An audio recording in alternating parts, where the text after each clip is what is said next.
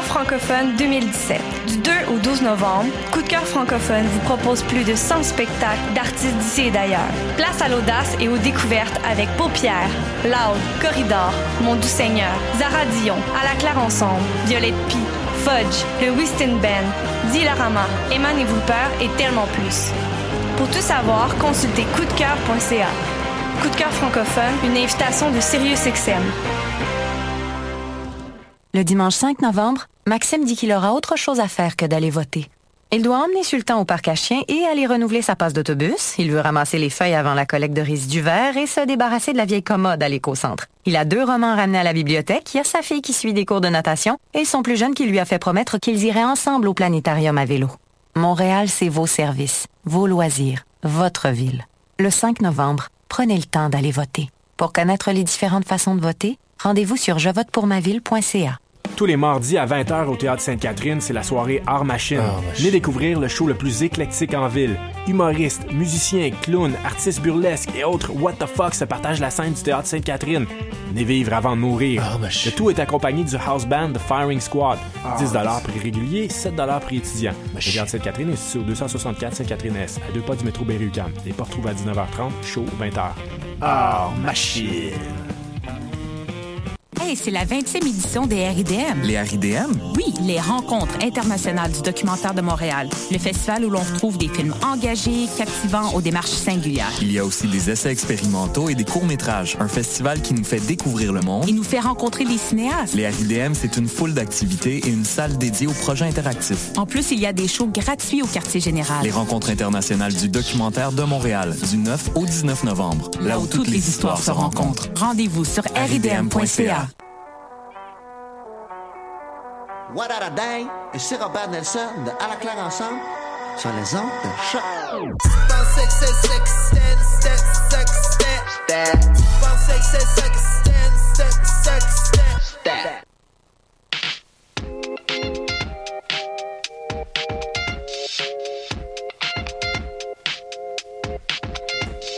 L'animal politique, édition du 2 novembre 2017.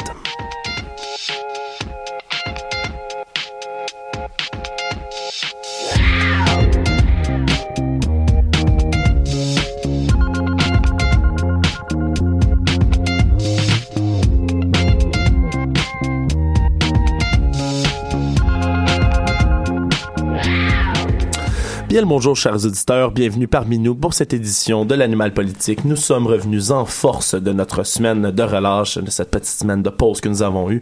Et nous sommes là en force maintenant pour parler politique encore cette semaine. Je dis bonjour à tous mes collaborateurs. Sibelle Olivier Cloutier. Bonjour. On a Félix Lemieux présent. allô tout le monde. Ludovic Teberge. Salut Alexandre. Félix Penneau. Yo. Nous avons Catherine qu'on va rencontrer euh, tout à l'heure qui est à la régie derrière avec l'excellent Nicolas Boniro. Bienvenue à tous. Alors aujourd'hui, Sibelle, on commence encore une fois avec toi, la santé, Ben hein, ce sujet qui prend euh, autant de place sur le budget que sur les ondes hein, ici, au- dans les médias du Québec. Euh, cette semaine, tu nous parles d'un sujet qui est sensiblement très intéressant, hein? Euh, les fausses croyances en santé et en sciences. Tu fais un peu un- une pharmacienne de toi. Ben, hey, c'est drôle que t'en parles parce que c'est exactement pour ça que j'ai décidé de, de, de vous parler de ça aujourd'hui. C'est qu'en fait, j'ai entendu une, une entrevue super intéressante à Radio-Canada avec lui qu'on appelle, ben, en fait, son nom c'est Olivier Bernard, mais on le connaît sous le nom de pharmacien. Et j'ai voulu parler de, de, de ces problèmes, justement, qu'on a avec euh, les fausses croyances. Et en fait, je vais terminer avec un, une espèce de petit quiz. Je vais vous poser une couple de, de petites questions, des vrais ou faux, puis euh, on va juste voir si vous aussi, des fois, vous êtes berné par certaines, euh, certaines affaires. Fait Ben, ça, c'est intéressant. on va Je voir ça à la. On va voir ça à la fin. Et euh, donc, je vous parle de ça parce que il va avoir bientôt le sommet international sur le charlatanisme et la pseudoscience qui va se tenir les 20 et 21 novembre prochains en Afrique du Sud. Et dans le fond, eux, leur but, c'est euh, de trouver des façons de lutter contre ces fausses croyances scientifiques-là. Ah, Donc, euh, je commence. Ouais, ben je- moi non plus. C'est pour ça que je vous en parle. C'est, écoute, c'est, quelque chose qui se passe parce que si on tient un sommet international là-dessus, ben parce que ça a, ça a une grande, un gros impact dans la vie de tous les gens. Et euh, en fait, on sait que l'autodiagnostic euh, sur Internet c'est quelque chose de, de très fréquent. Euh, je suis pas mal certaine que que un d'entre vous au moins a déjà fait ça, c'est déjà autodiagnostiqué une maladie. J'ai déjà cru que j'étais enceinte. Ouais, c'est ça, Donc, tu sais. Puis euh, il y a des gens, il y a beaucoup de gens qui font ça, puis malheureusement, ça fait qu'il y a du monde qui tombe sur des, des fausses croyances. Fait qu'ils vont se diagnostiquer justement, euh, comme toi, que euh, ben, t'es, t'es, t'es peut-être enceinte. Écoute, euh, ben, félicitations si jamais c'est le cas. Euh, sinon, le, ben, le problème, c'est que quand on cherche à se diagnostiquer une maladie, ben, on va tomber sur des choses qui sont pas tout le temps vraies. Et beaucoup de personnes vont confondre fiction et réalité. Donc, je commencerai en vous parlant un peu de, de, de l'homéopathie. Et j'aimerais ça savoir... Selon vous, est-ce que l'homéopathie, c'est de la médecine? Mais là, écoute, je vais être obligé de casser tout de suite le punch, vraiment pas. Euh, ça a été d'ailleurs la première grande croisade sur laquelle on a connu le pharmacien, si je ne m'abuse. Hein. Euh, L'homéopathie, je connais pas exactement le processus, me semble que c'est quelque chose qui vise à diluer comme euh, un million de fois. Mettons, je mets une goutte, euh, je sais pas moi, de, de, du sang du Christ, là. On fait, on fait une blague, comme dans un dans une cuve d'eau, puis là, je la dilue comme 200 000 fois, puis là, je vends tout ce taux-là à plein de monde en disant ah ça va te guérir de tout là. Bon ben merci Alex, c'est exactement ben tu sais je m'en ai expliqué c'était quoi. Fait que ben vous, savez, mais je rajouterais je rajouterais à ça que c'est vraiment la méthode de, de combattre le feu par le feu. Tu sais c'est exactement ça, tu vas tu vas dans le fond tu vas aller donner une espèce de une infime partie de de de, de la maladie si on peut dire ça comme ça qui va venir dans le fond recréer les mêmes symptômes que la maladie mais en moins fort. Donc ton corps va comme s'auto guérir. C'est un peu ça les, les, concepts, mais en fait, euh, ben les, les, seules personnes qui croient que ça les seules personnes qui croient que ça fonctionne, ben c'est les homéopathes.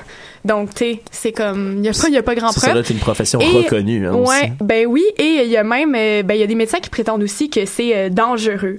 Donc ça fait pas l'unanimité comme vous pouvez le croire. Et il y a même Jane Philpott Taylor qui était dans le fond l'ancienne l'ancienne ministre de la Santé au fédéral, ben, qui elle disait que les produits vendus en magasin ne devraient pas prétendre de guérir si c'est pas vrai. Euh, ce qui fait que là, Santé Canada avait émis une, réglementation sur les produits homéopathiques. Mais c'est des règles qui sont pas mal moins exigeantes euh, que les standards pour les médicaments normaux, euh, surtout en ce qui concerne les preuves d'efficacité. Donc, euh, en d'autres mots, pour que vous compreniez bien ce que je vous dis, si les homéopathes disent que leurs produits sont efficaces, ben c'est la, raison, c'est la seule raison qui ferait que leurs produits pourraient être vendus. Donc, tu c'est c'est c'est ben, spécial un peu là. Ouais, c'est ça, c'est ben, une preuve euh, suffisante euh, selon eux. Euh, moi, je veux pas je veux pas obstiner personne là, mais le ministère de, de la santé euh, de, du Canada ben précise lui-même sur son site que les produits homéopathiques, je cite, ne sont pas appuyés par des preuves scientifiques. Donc ça répond à la question. Non, ce n'est pas de, de la médecine malheureusement. Et d'ailleurs, je fais un parallèle avec nos voisins aux États-Unis qui eux dans le fond la FDA qui est la Food and Drug Administration ben elle, a carrément exigé à ces produits-là, euh, aux fabricants de ces produits-là, ben, d'écrire sur l'emballage que ben, les produits fonctionnent pas. Donc, euh, écoutez, on se pose tous la même question présentement. C'est quoi l'intérêt et c'est quoi l'intérêt de vendre et d'acheter les produits en sachant qu'ils fonctionnent pas? Euh, tu tu peux quand même, tu peux même pas te berner toi-même là. Ouais, vas-y. Euh. Mais je me demandais, justement, tu nous parles de, de ça. Est-ce que tu as des chiffres au Canada, combien de produits sont vendus? Non, j'ai essayé, je suis allée voir Statistique Canada. Il y a, rien qui disent, mais c'est vraiment populaire, là. Il y a beaucoup de gens, par contre, qui, de ce que je lisais, il y avait beaucoup de témoignages, beaucoup de gens, ouais. Et est-ce qu'un produit coûte cher ou c'est des sommes qui sont quand même assez ben, modiques? non, ça, ça ressemble vraiment, ça ressemble au prix des médicaments normaux, là. Il y a des gens qui vont payer des 40, 50 dollars pour des produits homéopathiques parce qu'en fait, ça coûte cher parce que c'est des produits qu'on dit naturels donc un peu comme quand on va acheter des produits bio puis tout ça, ça nous coûte plus cher. Ben ça, ça revient vraiment à un médicament. Donc dans le fond, tu vas dépenser 40 pièces pour rien.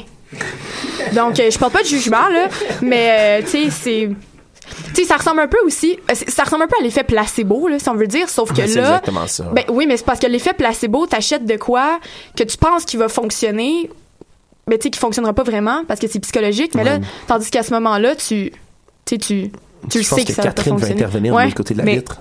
Il me semble que l'effet placebo a notamment été euh, grandement documenté. Semble-t-il que ça a un impact sur euh, le, le, le, processus de guérison d'une personne. Oui, ça a, oui, ça a un impact parce que dans le fond, les gens sont, c'est, c'est, c'est vraiment dans le fond, c'est un peu, ça relève de, de l'état de, de l'esprit puis de la, un peu tout ce qui qu'on parle quand on parle de, de concentration puis de vouloir guérir, ça va un peu avec ça. Puis avec l'effet placebo, c'est que t'es tu, tu, tu veux guérir puis tu penses que tu vas guérir, donc ça a vraiment un impact, tandis que là, tu tu je crois qu'il y a quand même une certaine limite à l'effet placebo. On se souviendra des fameuses saignées euh, qui était supposé guérir le corps et les fluides et qui finalement ne réglait pas le problème et même si la personne le croyait, ça ne réglait pas forcément les problèmes de santé. Il y a une certaine limite à l'effet placebo. Ah oui, clairement, oui, il y, a, il y, a vraiment une limite à ça, mais ça, ça, ça, ça fonctionne, puis il y a rien qui, écrit sur le produit que ça fonctionne pas.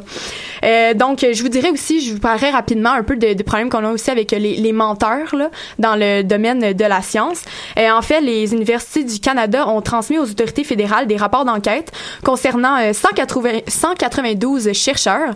Donc, 83 d'entre eux ont été jugés comme malhonnêtes, puis 13 de ces 83-là, eux, avaient fabriqué, falsifié, euh, détruit des données. Il y en a d'autres qui ont menti dans leur demande de subvention, euh, détourné des fonds publics, plagié, bâclé leur travail. Bref, tu sais, on, se demande vraiment comment on peut faire confiance à ces scientifiques-là. Puis ça relève justement la question qu'on, que moi Félix, on a eu dans, dans un cours, à savoir, c'est quoi l'importance des experts? Est-ce qu'on peut vraiment s'y fier? C'est qui ces experts-là? Ça peut être n'importe qui. Ben, euh, des, des, études comme ça justement démontrent qu'il faut faire très attention parce que c'est pas parce que tu es un expert entre guillemets qu'on peut se fier à ce que tu dis. Ouais, ça a été la même chose avec euh, les. Euh, je, fais une petite parenthèse là-dessus. Je me souviens plus exactement c'est quoi le titre. Ceux qui qui prétendent, ça c'est pas comme des ostéopathes ou des. Ça ressemble. C'est, pas un pas un physiothérapeute là, mais les autres qui disaient qu'ils pouvaient guérir certaines affections du corps. Je me souviens plus exactement ce que c'est. C'est-tu des chamans? c'est pas chaman. Je vais revenir avec le titre. Je m'excuse pour ce blanc de mémoire. j'ai l'air d'un fou. Alors t'avais un quiz pour nous. Ben là c'est ça. On est rendu à, à ce petit quiz là. Hein? Fait que c'est ben c'est des petits vrais ou faux là. C'est pas grand chose, mais c'est juste pour voir si vous vous savez ou non. Donc, euh, première question. Euh, les vaccins sont une cause du spectre de l'autisme chez les, les jeunes enfants. Oh, euh, c'est-tu vrai? Nicolas Boniro veut réagir fortement. Oui, non, je, je sais que c'est pas vrai. C'est pas vrai. Ben là. C'est faux. C'est faux. Moi, je me fie. Faux. Faux? Vous avez été berné ouais, ou J'ai déjà engueulé, j'espère qu'elle ne m'écoute pas en ce moment, j'ai déjà engueulé la mère de mon ex parce qu'elle croyait que ça donnait l'autisme. Et c'est pour ça que c'est son ex. Alors... Oh. je n'ai jamais dit ça, je ne cautionne pas ceci. Continuons. Ben c'est ça, en fait, même si 23% des, des milléniaux, notre génération, croient en fait que c'est vrai, que les, les vaccins sont responsables. Oh, excuse-moi, est-ce que, est que je t'ai froissé? Non, je suis juste saisi par 23% en ce moment. Ouais, ben c'est ça. Mon ex est derrière moi. Ben c'est beaucoup, c'est ça qu'on, ben en fait, eux, ils croient que c'est vrai. Donc, euh, prochaine question. Un animal peut détecter le cancer. Vrai ou faux? Faux. Et moi, je vais shooter vrai. on va être fou, là. Euh, moi, euh, Félix, je sais, c'est quelqu'un de sceptique. Puis il a raison de l'être, fait que je vais dire faux aussi. OK. Ben, je vais aller avec vrai. Je suis. Okay. Mais je me dis qu'il doit y avoir un insecte, quelque deux, chose qui va détecter. Pour toi, Bonnie? Oh. Nicolas. je vais dire que c'est vrai. Ben oui, c'est vrai. Est-ce que vous voulez prendre un guess sur c'est quoi l'animal? Le chat. Non. Un chien? Oui, c'est les chiens. les nos, nos, chiens, oui, avec euh, leur bonne euh, leur bonne truffe. Ben eux autres, euh, ils sont capables de détecter le cancer maintenant. En fait, il y a un programme qui s'appelle le programme Key Dog qui qui est présentement en cours en France et il entraîne des, des chiens qui sont des chiens. Les, je sais pas si vous connaissez les bergers malinois. Ça ressemble à des bergers allemands avec le poil plus court, puis c'est plus beige. En tout cas. Plus beige. ouais. bon, pour vous donner une idée, ben eux, ils les entraînent à, à sentir, à, à, être capable de renifler justement le, le cancer. Je, je sais pas exactement comment, mais euh, ils les entraînent avec euh, des euh, il y a certaines odeurs et tout ça. Donc vrai ou faux, boire un jus d'orange pressé est mieux qu'un jus acheté. Moi, je pense que c'est faux parce que quand tu presses du concentré d'un de, d'un fruit, il y a vraiment trop de sucre pour le corps humain là-dedans. Euh, écoute, moi là, je, je, vais, je vais dire non juste pour bugger ma mère qui me dit tout le temps quand je suis malade de boire du jus d'orange, puis je dis que ça veut rien, ça va rien faire.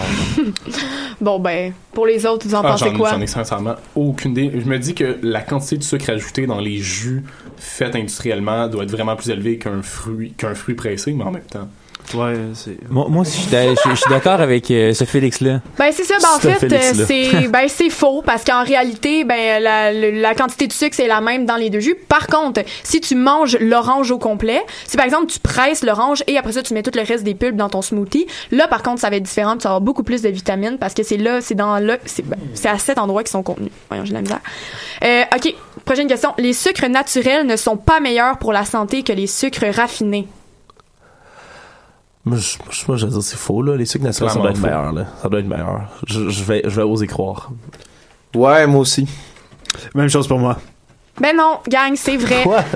C'est vrai, en fait, les sucres naturels sont pas meilleurs, ça reste du sucre. Et quand on parle de ça, c'est que dans le fond, il faut pas dépasser une quantité de 50 grammes de sucre par jour, que ce soit raffiné ou pas. Par contre, euh, la seule affaire qui fait la bonne différence, ben, c'est le goût.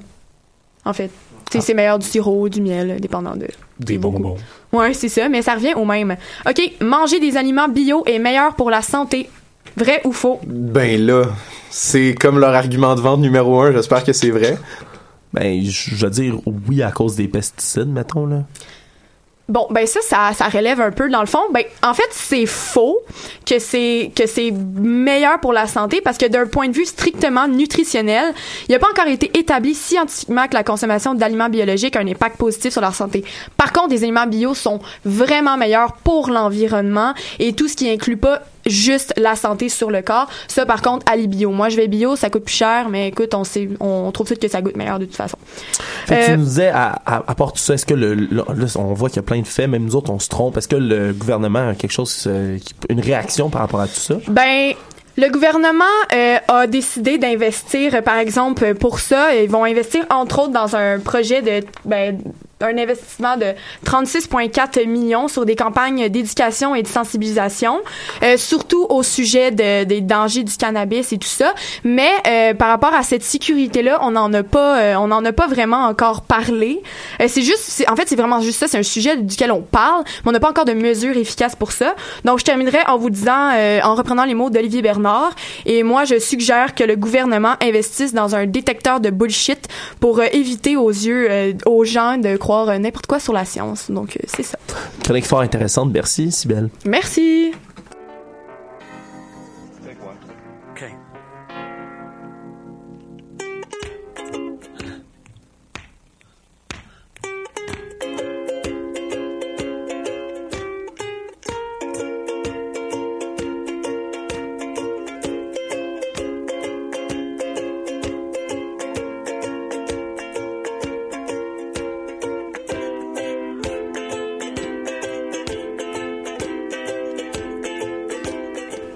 De retour sur les ondes de l'animal politique. Alors, euh, on passe maintenant au premier Félix hein, de ce duo que nous avons avec nous en studio. Mhm. Félix Benno, euh, qui nous suit toutes les semaines, qui suit avec nous autres l'éducation au Québec, au Canada. Cette semaine, Félix, est-ce que tu as des petites annonces à nous faire pour commencer? Ben, tu vises juste, Alex, parce que oui, dans bien des domaines, on peut pas tout couvrir, mais on peut se permettre une rapide mise à jour ici à l'animal politique de l'éducation. Alors, euh, je vais procéder à mes petites annonces habituelles. Euh, donc, euh, j'aimerais juste mentionner qu'hier, aujourd'hui, se déroulaient les journées de la psychoéducation. ça, c'est ironique parce qu'on peut voir sur la page Facebook du ministre Pro qui s'évertue à souligner le travail que ses spécialistes le font en milieu scolaire. Euh, quand on sait, puis c'est un peu ironique justement parce qu'on sait que beaucoup de psychoéducateurs ont perdu leur job à cause des compressions du gouvernement libéral. Donc petite mention à mon petit ministre qui reste le seul utilisateur de Facebook à utiliser le hashtag EduQC. Euh, je vais oser d'ailleurs une petite prédiction pour l'avenir. Si ça se se concrétise pas, ben on va l'oublier. Puis euh, sinon, je pourrais dire que j'ai eu raison. Euh, donc avec le récent sondage Journal de Montréal léger qui a révélé que la CAQ est en avance dans les sondages, je serais pas surpris qu'on commence à parler pas mal plus d'éducation dans la prochaine année électorale qui s'en vient.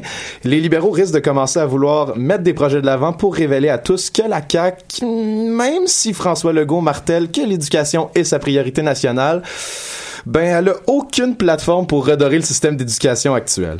Euh, D'ailleurs, euh, j'aimerais juste rajouter, hein, je l'avais précisé il y a quelques semaines, mais François Legault, hein, c'est lui l'un des principaux artisans de la réforme qui nivelle l'éducation vers le bas en ce moment. Donc, ce serait très drôle de le voir se démener après ça quand euh, ces informations-là vont ressortir euh, dans les grands médias. Alors, c'est un pari, un pari risqué, mais qui, sonne quand même bien euh, de la part de Félix Penneau ici. Souvenez-vous-en, chers auditeurs, nous en souviendrons aussi.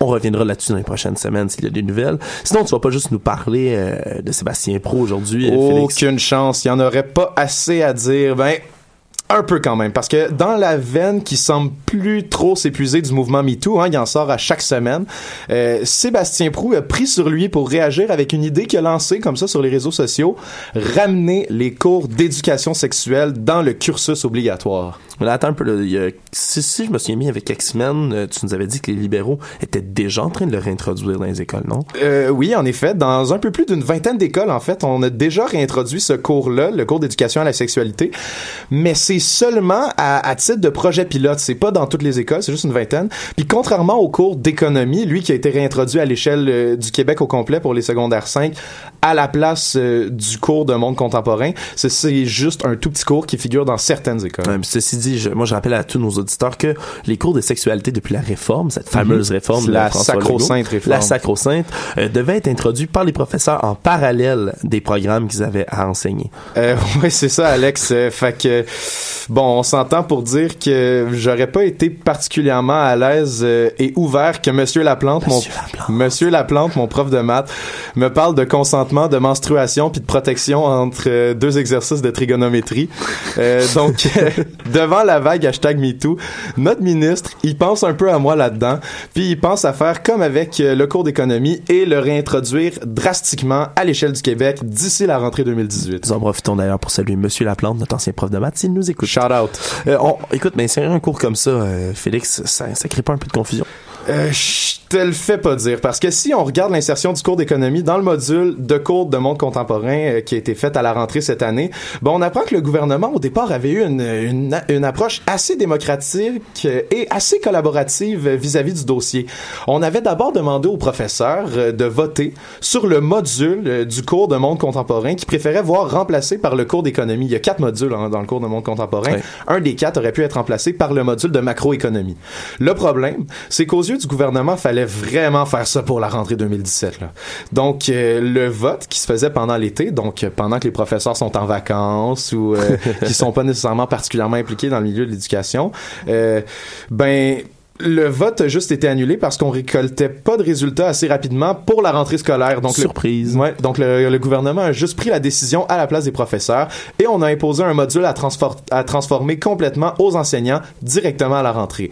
Résultat, ben les profs reviennent des vacances puis ils doivent se plier en quatre pour transformer leur module de cours et toutes les maisons d'édition qui font des manuels scolaires de secondaire 5 en monde contemporain doivent faire du matériel d'apprentissage à la dernière minute pour répondre aux exigences du ministère. Là, si ça affecte nos professeurs, ça doit affecter les étudiants aussi par rapport à tout ça. Euh, effectivement, si on se fie à la volonté de Sébastien Prou, oui, c'est c'est ça affecte les étudiants puis ça va probablement être le cas aussi pour le cours d'éducation à la sexualité parce que c'est bien de recommencer à sensibiliser les jeunes dans les écoles euh, avec un cours qui est crucial dans leur développement comme il y avait avant la réforme. Le problème, c'est que si c'est à nouveau garoché comme le cours d'économie, ben on peut douter de la qualité de ce qu'on va transmettre comme contenu aux élèves du secondaire.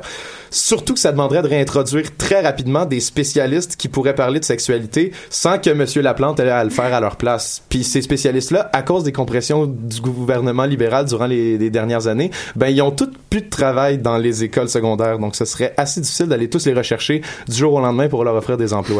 On peut donc se questionner si la volonté de Monsieur Prou, en réagissant comme ça au mouvement hashtag MeToo, c'est pas simplement de donner l'impression euh, qu'il fait du concret au niveau de l'éducation, plutôt que de vraiment améliorer les conditions d'enseignement et d'apprentissage. Donc, volonté altruiste ou peut-être plus politique, je pose la question, en tout cas, les enseignants, eux, sont déçus et ça se sait euh, à travers les médias. Ouais, il va vraiment falloir attention euh, dans les prochaines euh, dans les prochaines années hein, à la manière dont on sensibilise nos Mhm, mm -hmm, élèves, mm -hmm. surtout que, écoute, moi j'ai pas lu les données à, part, à, à, part, à, propos de cela, voilà, mais le harcèlement sexuel, ça doit être présent en milieu secondaire aussi. ça, il y en a aucun doute, sûrement qu'on peut tous s'en parler les uns les autres, d'élève à élève, mais aussi de professeur à élève, hein, qui est un sujet qui est un peu plus tabou. Ouais. Euh, puis le professeur masqué, qui est un, un blogueur du milieu de l'éducation, là, qui tient, euh, qui tient un blog où d'autres enseignants peuvent vous souvenir témoigner. Euh, il racontait il y a quelques jours qu'il a déjà lui dénoncé un enseignant qui faisait du harcèlement sexuel aux étudiantes dans l'école où il enseignait. Euh, puis il, il, il l'a dénoncé à la direction. Puis la réaction de la, de la direction, qu'est-ce que ça a été? Euh, Ben ils ont, ils ont rencontré le harceleur en question, puis ils ont dit soit tu démissionnes sans faire de vagues, ou soit on lance une enquête policière sur ton dos. Donc, euh, est-ce qu'il y a vraiment une justice vis-à-vis -vis de ces professeurs-là lorsqu'il y a des allégations d'harcèlement sexuel? On peut se le demander. Et euh, même si on sensibilise, on, on, peut donc se demander, même si on, si on sensibilise les élèves, à quel point les ressources et les, la justice est présente pour réprimer des comportements qui sont vraiment inadmissibles en milieu scolaire. Bah, D'ailleurs, le, milieu scolaire est pas le seul milieu qui est touché de pas avoir assez d'institutions pour gérer ce genre de plainte J'en ai euh, aucun doute. Écoute, ce matin, on était avec euh, avec l'auteur Alec de la de, du magazine L'actualité, celui mm-hmm. qui a écrit sur le milieu de, de, de l'armée Hein, sur le, harcèlement puis les viols qui sont produits dans l'armée. Ils ont toujours pas de vrai euh, système pour gérer les plaintes. Alors, euh, on espère que l'éducation va savoir mieux faire dans ce dossier-là. Merci beaucoup, Félix. Ça fait on plaisir. va passer en musique avec Sleeping Bag de Danny Placard.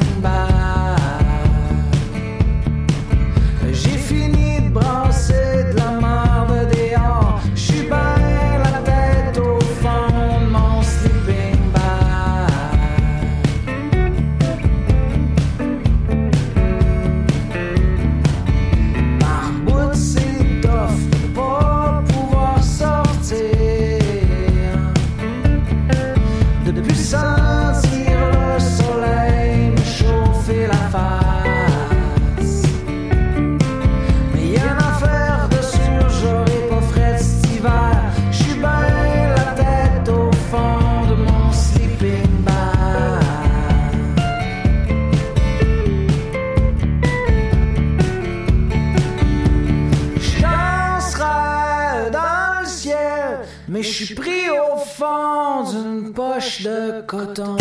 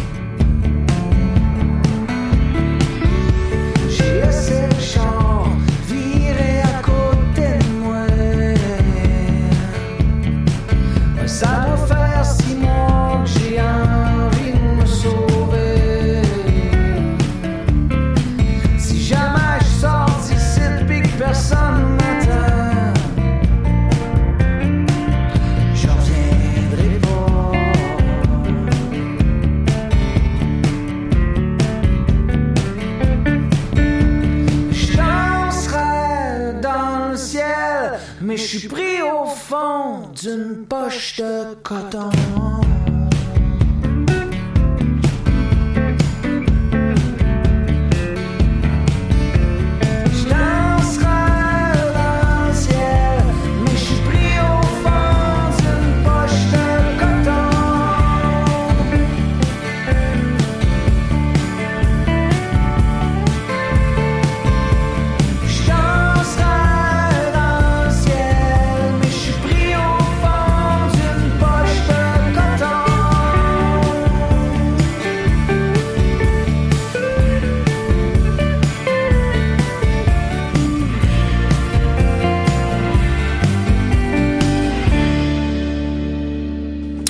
Retour sur les ondes de l'animal politique. Mon Dieu, les ondes politiques. Je me mélange, je me mélange. Nous rejoignons maintenant Félix Lemieux euh, en environnement. Félix, il doit avoir, on doit avoir du pain sur la planche, euh, des, des, trucs à rattraper après cette semaine d'absence. Après cette semaine d'absence, on a beaucoup de choses à discuter et je vais commencer avec un petit aperçu international.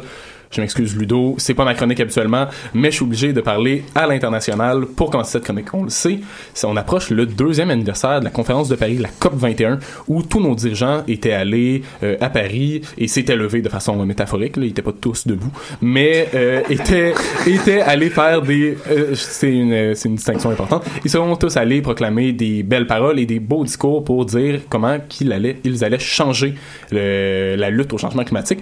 On le sait, la limite est était euh, l'augmentation d'ici 2100 de 2 degrés Celsius maximum. On sait à partir de 2 degrés Celsius, déjà, ça cause beaucoup de problèmes à l'environnement, la destruction de la faune et de la flore, mais 2, c'est 2 degrés, c'est la limite où on est vraiment dans le pétrin.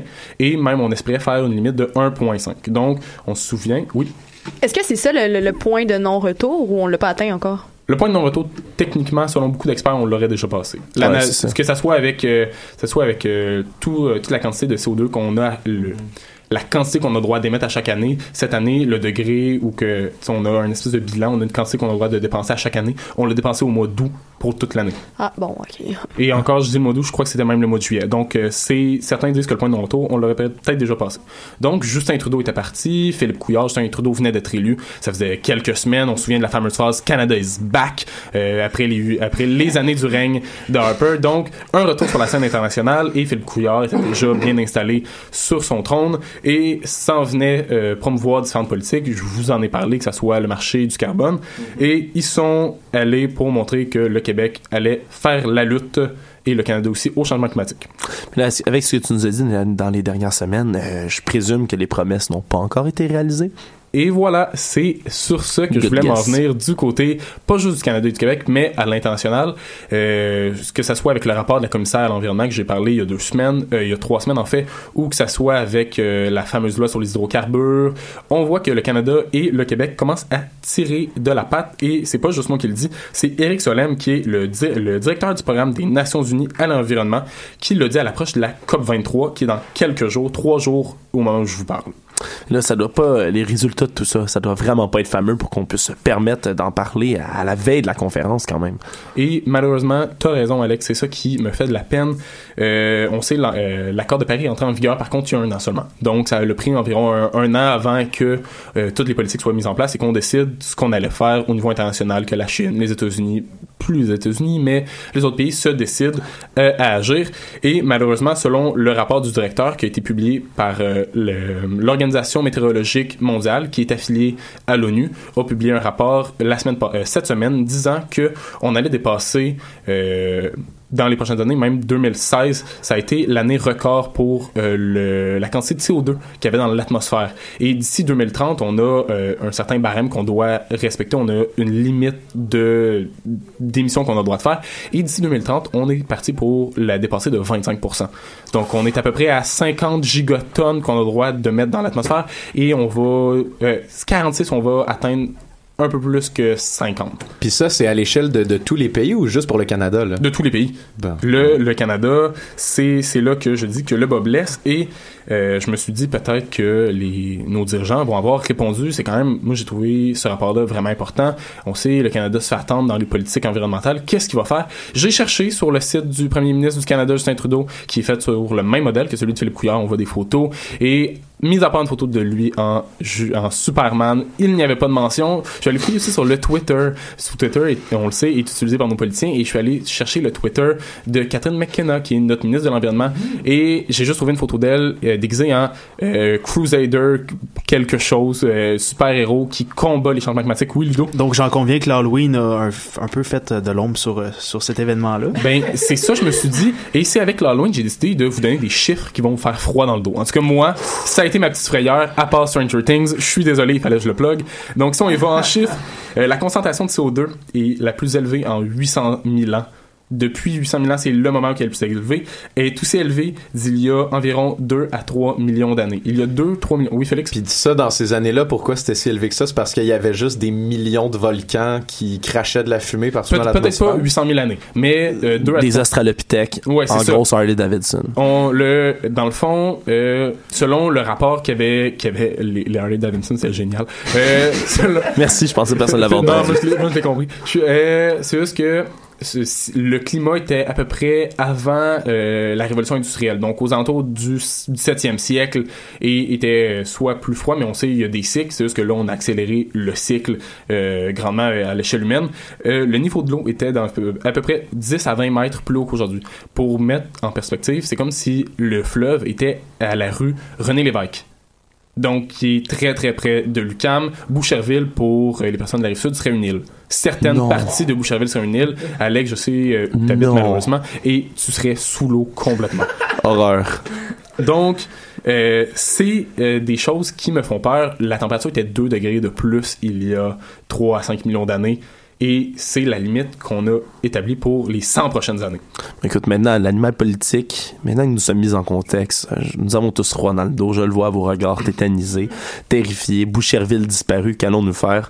Euh, est-ce qu'on sait, à part des costumes d'Halloween, est-ce que le gouvernement canadien, le gouvernement québécois ont réagi à ça? S'il te plaît, dis-moi oui. Je vais finir là-dessus. Je n'ai trouvé aucune réponse à part quelques jours avant la publication du rapport. Je sais, nos policiers ne peuvent pas voir dans l'avenir, mais on va parler de Pierre Moreau, notre fameux ministre qui est dans les manchettes ces temps-ci, qui est le ministre de, euh, des énergies renouvelables, pas de pas renouvelables, mais des, des ressources euh, renouvelables et de l'énergie, qui a fait un beau petit discours en point de presse, et je vais juste le citer deux petites secondes, qui dit, eh bien, il semblerait, euh, je le trouve pas ma station, je suis désolé, mais il fait juste dire, qu'on le veuille ou non, les hydrocarbures font encore partie de nos vies, et pourquoi pourrions-nous pas nous servir des revenus de toutes ces ressources naturelles pour nous enrichir collectivement? Mal de cette histoire, l'environnement, c'est bien, mais l'argent, c'est mieux.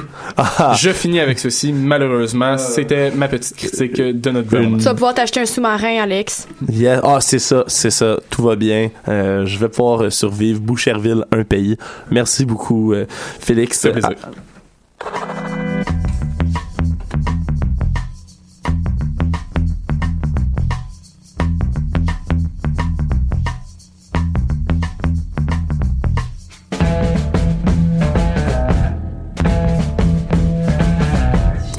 Nous revoilà de retour à l'animal politique. Le fou rire est encore présent dans les studios avec cette station choc de la part de Félix Lemieux.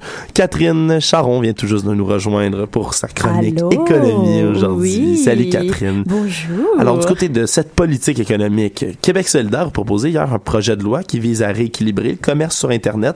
Euh, il est plutôt bien accueilli par la classe d'affaires québécoise puisqu'il a reçu euh, l'appui quand même du PDG de Simons, Peter Simons, euh, le PDG du Conseil québécois du commerce de détail, qui est Léopold Turgeon, et de la, fiscaliste, même la fiscaliste, oui, je l'avais, Marois Rizki. Alors, euh, Catherine, qu'est-ce que tu peux nous dire plutôt euh, par rapport à ça, cette politique? Ben, c'est une politique qui s'inscrit vraiment dans l'air du temps. Euh, on a parlé de Netflix euh, depuis le début de la saison. On a parlé de la renégation de l'année de Donc, euh, cette politique-là, elle s'inscrit vraiment dans l'air du temps. Donc, d'où ça part cette idée-là que Amir Kadir a eue? Eh bien, c'est l'année dernière alors qu'il rencontrait des commerçants de son comté qui lui racontaient qu'il y avait une compétition déloyale qui se faisait sur Internet pour les commerçants québécois par rapport aux grandes entreprises euh, internationales américaines.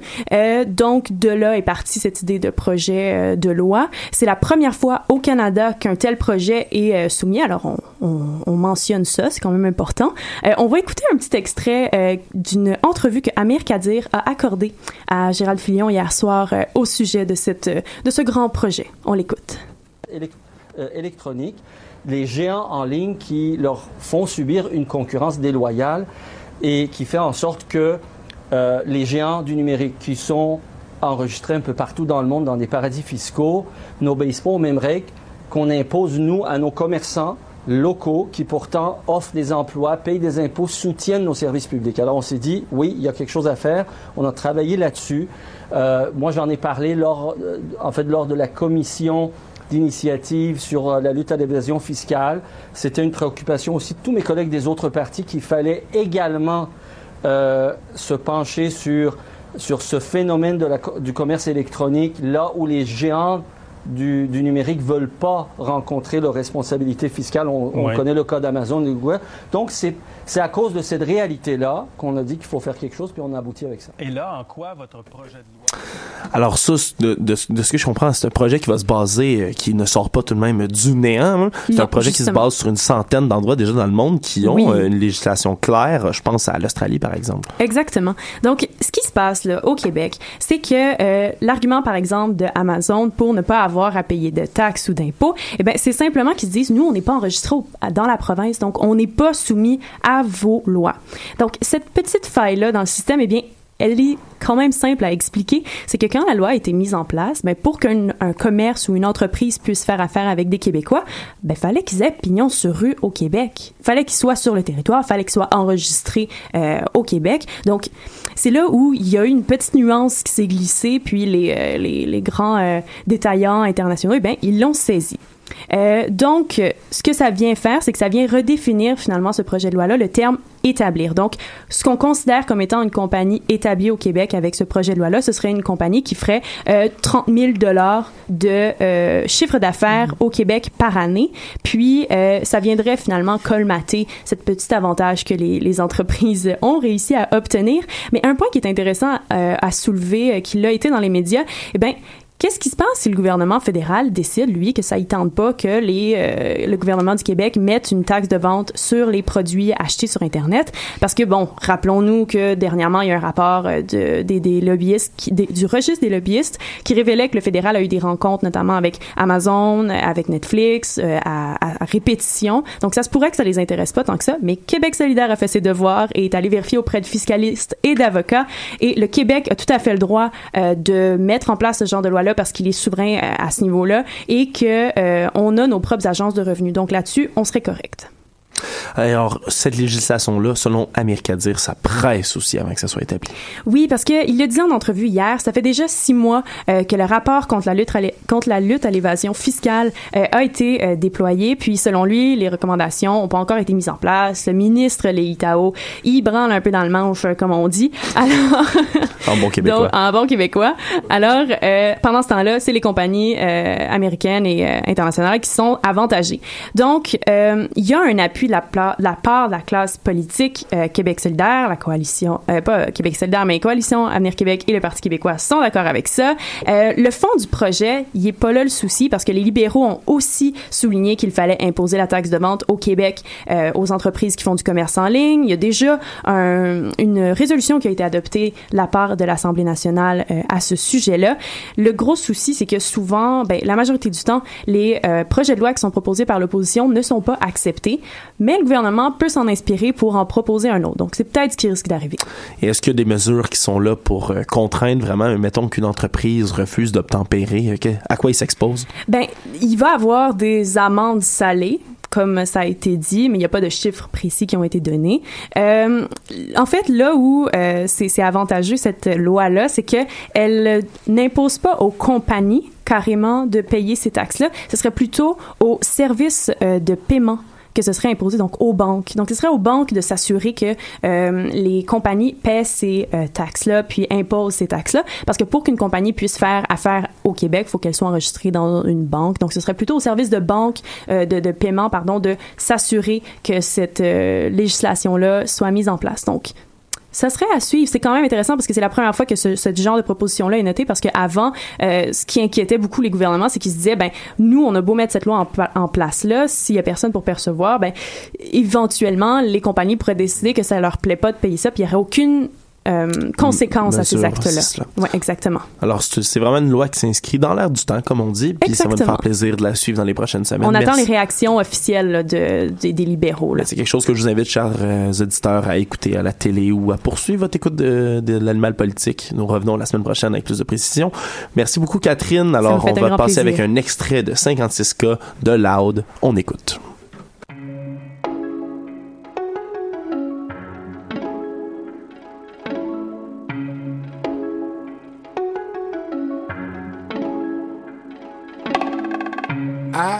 Keep it moving, I don't read gossip. J'ai déjà lu votre année, vous étiez pris dans le passé. Est-ce que les perdants peuvent me laisser gagner ma vie tranquille? Pourquoi vous dites des mensonges sur un joueur de franchise? Tous vos héros gardent mon numéro sur speed Hello, téléphone au nouveau qui parle. Mon gars, j'ai pas mille pieds si t'as pas mille pièces. It ain't no G-Pass pour un cheap pass sur la métropolitaine. Un pied dans le tapis rapide, une main sur le bras de vitesse. Deux doigts pour la politesse. Yes. On roule à haute vitesse pour get le 56K. Si tu sais pas c'est quoi, c'est pas c'est le money dance. On a déjoué la police jusqu'au métropolis. Je vous ai servi LLA pour oublier vos problèmes. Un peu de poudre aux yeux avant quelque chose de solide. Witness the set Une conne de la sérotonine, stunting. Braque les caméras dessus, tu croyais que j'allais jamais revenir, t'en es jamais revenu. De la banquette arrière du taxi jusqu'au siège avant du Boeing. Pas besoin de savoir se conduire where I'm going. I just woke up avec la vie dont j'ai rêvé. Just woke up avec la vie dont j'ai rêvé. I said I just woke up avec la vie dont j'ai rêvé. Roule le papier contre le papier, jamais le mauvais. We eat again, paid, again faded. What I call self-made, self-medicated. Aperçu au guichet, disparu dans un pays chaud. Beach chair, pichet, by the seashore. Sure, mais qu'est-ce que j'étais supposé faire en vacances? Tout ce que je sais faire, c'est faire des records, puis des faire des records. Oh my god. Est-ce que les backpackers sont encore nostalgiques? Guess où Jean-Sébastien back avec ses bons vieux classiques? Avec ce genre de flow que mes paieraient cher pour. But I keep the game on lock and that's childproof. I'm back on my bullshit, entouré de des accès chaque jour et de jour J. On s'apprête à rouler sur Paris, smell like new cheese. Ils pensent tout ce que je suis ricain quand je leur parle de où je vis. On va prendre notre équipage, réduit sur Air France. Aucun joker, un cœur, deux paires d'os. Ferme le hublot, la nostalgie au perdant. Mais on n'a pas de classe, mis à part la première classe. I just woke up avec la vie dont j'ai rêvé. Just woke up avec la vie dont j'ai rêvé. I said I just woke up avec la vie dont j'ai rêvé. Roule le papier contre le papier, jamais les mauvais. We eat again, paid, again faded. What I call self-made, self-medicated.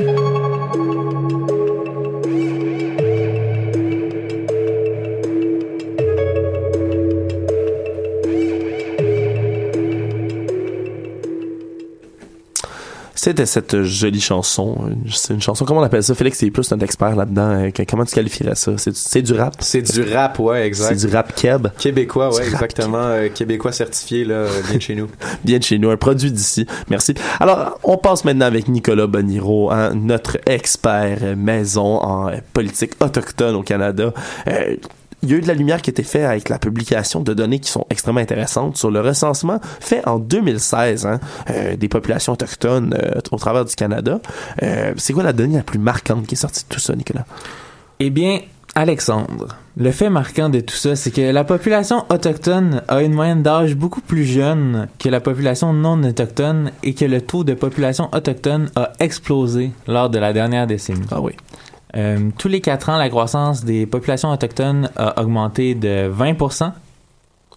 Quand même. Quand même, quand même, oui, tandis que la, la, la population non autochtone, pendant cette période, a augmenté seulement de 3 ou 4 euh, et donc c'est énorme. Et donc euh, mais c'est pas seulement attribuable on, on se l'imagine bien au taux de natalité parce que ça serait quand même un peu intense. Oui tout de même.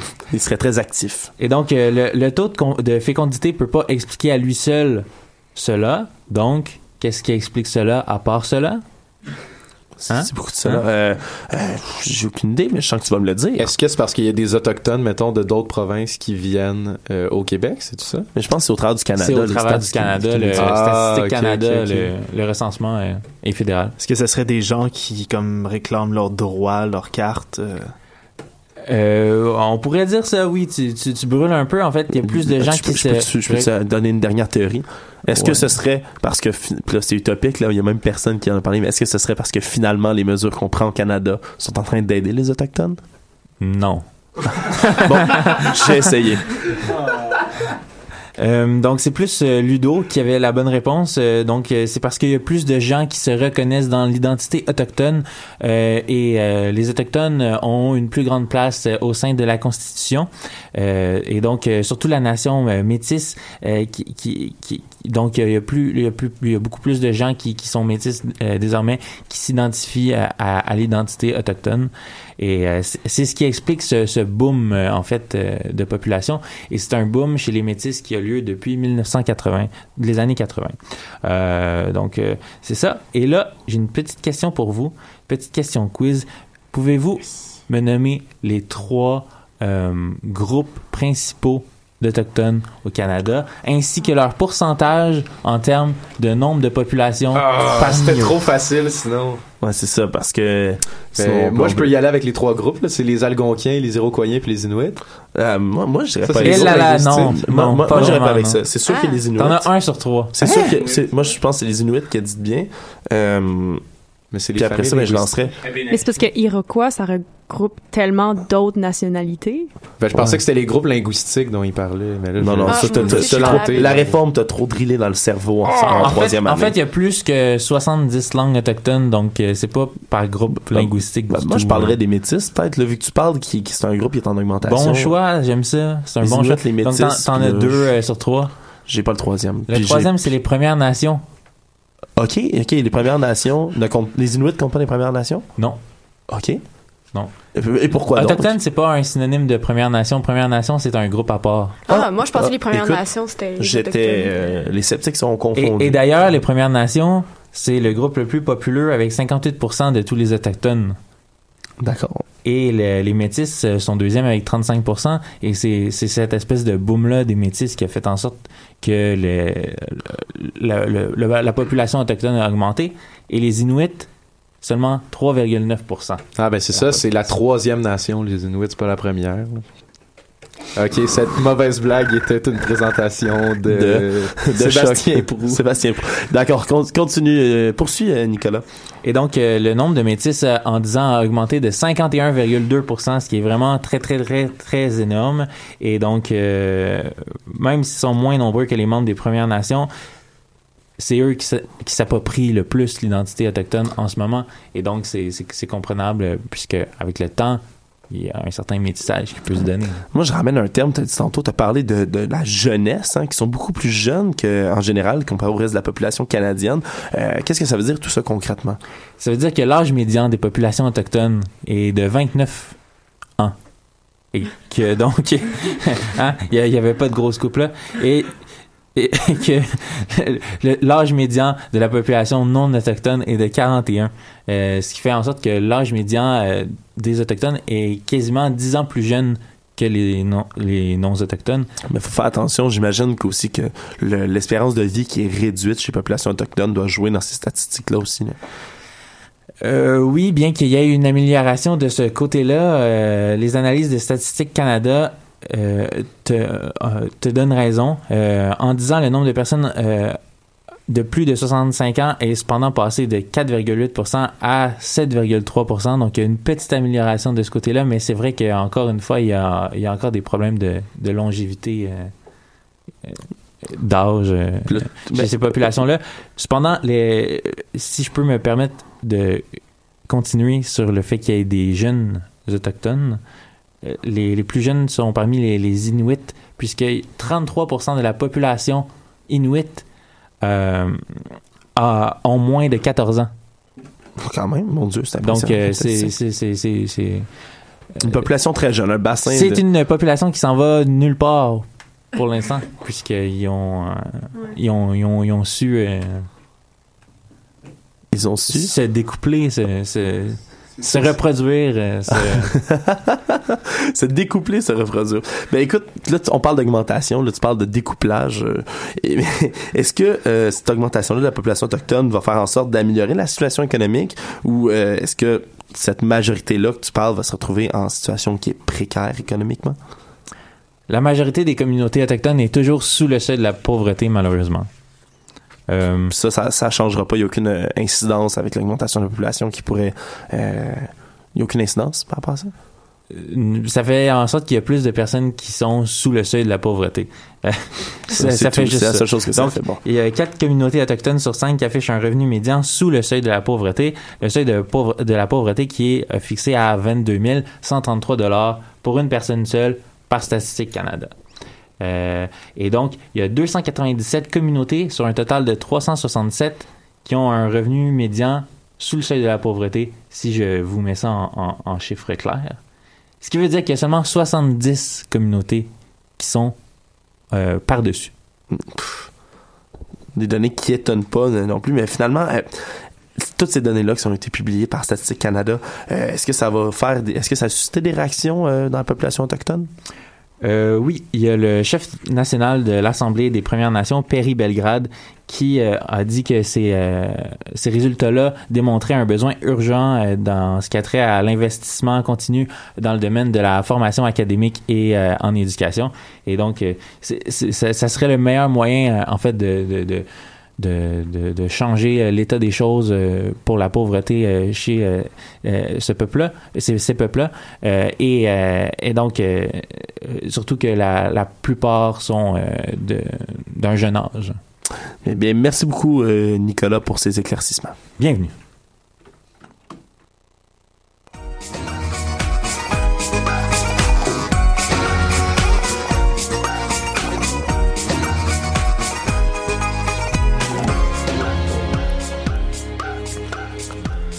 Et nous concluons encore une fois cette émission avec euh, notre collaborateur Ludovic Téberge.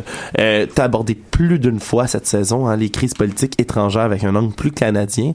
Alors là, cette fois-ci, euh, tu changes ta chemise de bord. Hein, la situation au Venezuela, euh, là, elle préoccupe vraiment davantage le gouvernement canadien. Euh, assez pour qu'il y ait des mesures concrètes hein, qui soient prises par le gouvernement canadien. Présente-nous la situation plus en détail, s'il te plaît. Oui, en effet, Alexandre, lundi dernier, la ministre des Affaires étrangères, Freeland, a qualifié la situation vénézuélienne de crise humanitaire. Bon, elle, elle explique son emploi de mots parce que crise humanitaire, c'est quand même euh, c'est un, un, gros terme. Euh, on n'a pas utilisé crise politique dans ce sens-là. Euh, par le grand nombre de personnes qui souffrent directement des politiques du président Nicolas Maduro. donc, si c'était une des premières fois avec dans le cadre de l'animal politique que je vous parle et qu'on peut avoir des réactions qui sont aussi directes. Un petit parallèle lorsqu'on a touché, euh, qu'on a parlé de la Catalogne. Euh, en Catalogne, souvent, ben, ils disaient ça serait peut-être mieux. C'est des positions qui sont assez distancées. Cette fois-ci, on touche directement. C'est puisque le Canada, euh, selon elle, se trouve dans la même zone géographique. Le Venezuela est en Amérique du Sud, Canada en Amérique du Nord. Ainsi, euh, elle croit que le Canada doit mettre de la pression sur les institutions politiques pour que celles-ci respectent les droits démocratiques de la personne au Venezuela.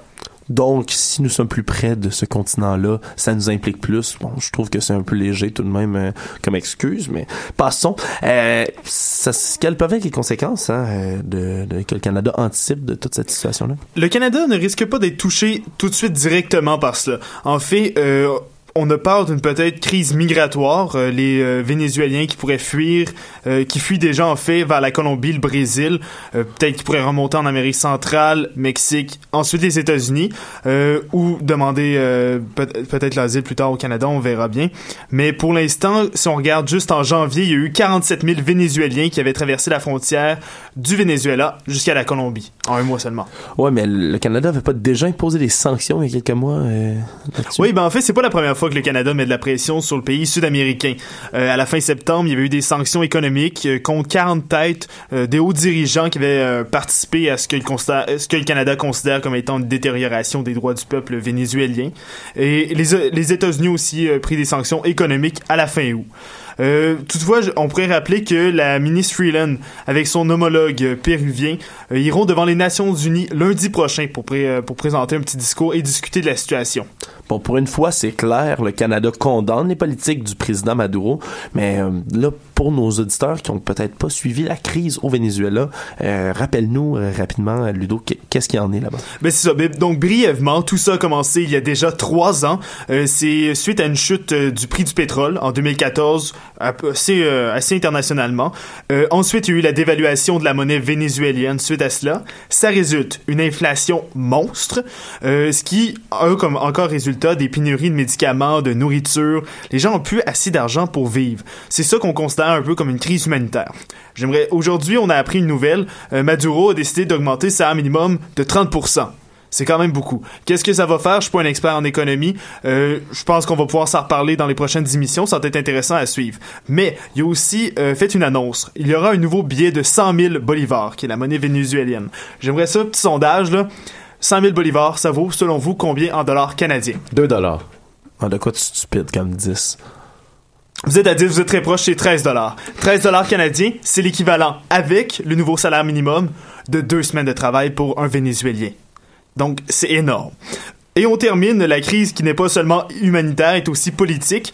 Euh, si vous avez suivi un petit peu durant l'été, euh, vous vous rappelez que Maduro avait créé une assemblée constituante euh, qui attribuait les pouvoirs comme qui s'attribuait des pouvoirs d'autorité suprême sur les autres branches, en prenant le pouvoir des autres branches gouvernementales. Et dernièrement aussi, il a pris tous les pouvoirs de l'opposition à l'Assemblée nationale et les a transférés à la Cour suprême. donc, la, Facilement. donc la séparation des pouvoirs, euh, on, est pas on- très on fait bonne, hein? Bon, eh bien, c'est clair que comme dans le cas du réchauffement climatique, on- la crise là-bas a atteint un point de non-retour. Euh, on va garder l'œil euh, justement sur la situation, surtout que euh, ça va se développer avec l'allocution de la ministre Freeland lundi prochain à l'ONU. Ben, merci beaucoup Ludovic. Merci à vous. C'est tout le temps que nous avions aujourd'hui à l'animal politique. Je remercie mes collaborateurs Nicolas Boniro, Félix Lemieux, Félix Penneau, Ludovic Théberge, Olivier Cloutier, Catherine Charon, ici Alexandre Moranville à l'animation. Je vous dis merci et à la semaine prochaine.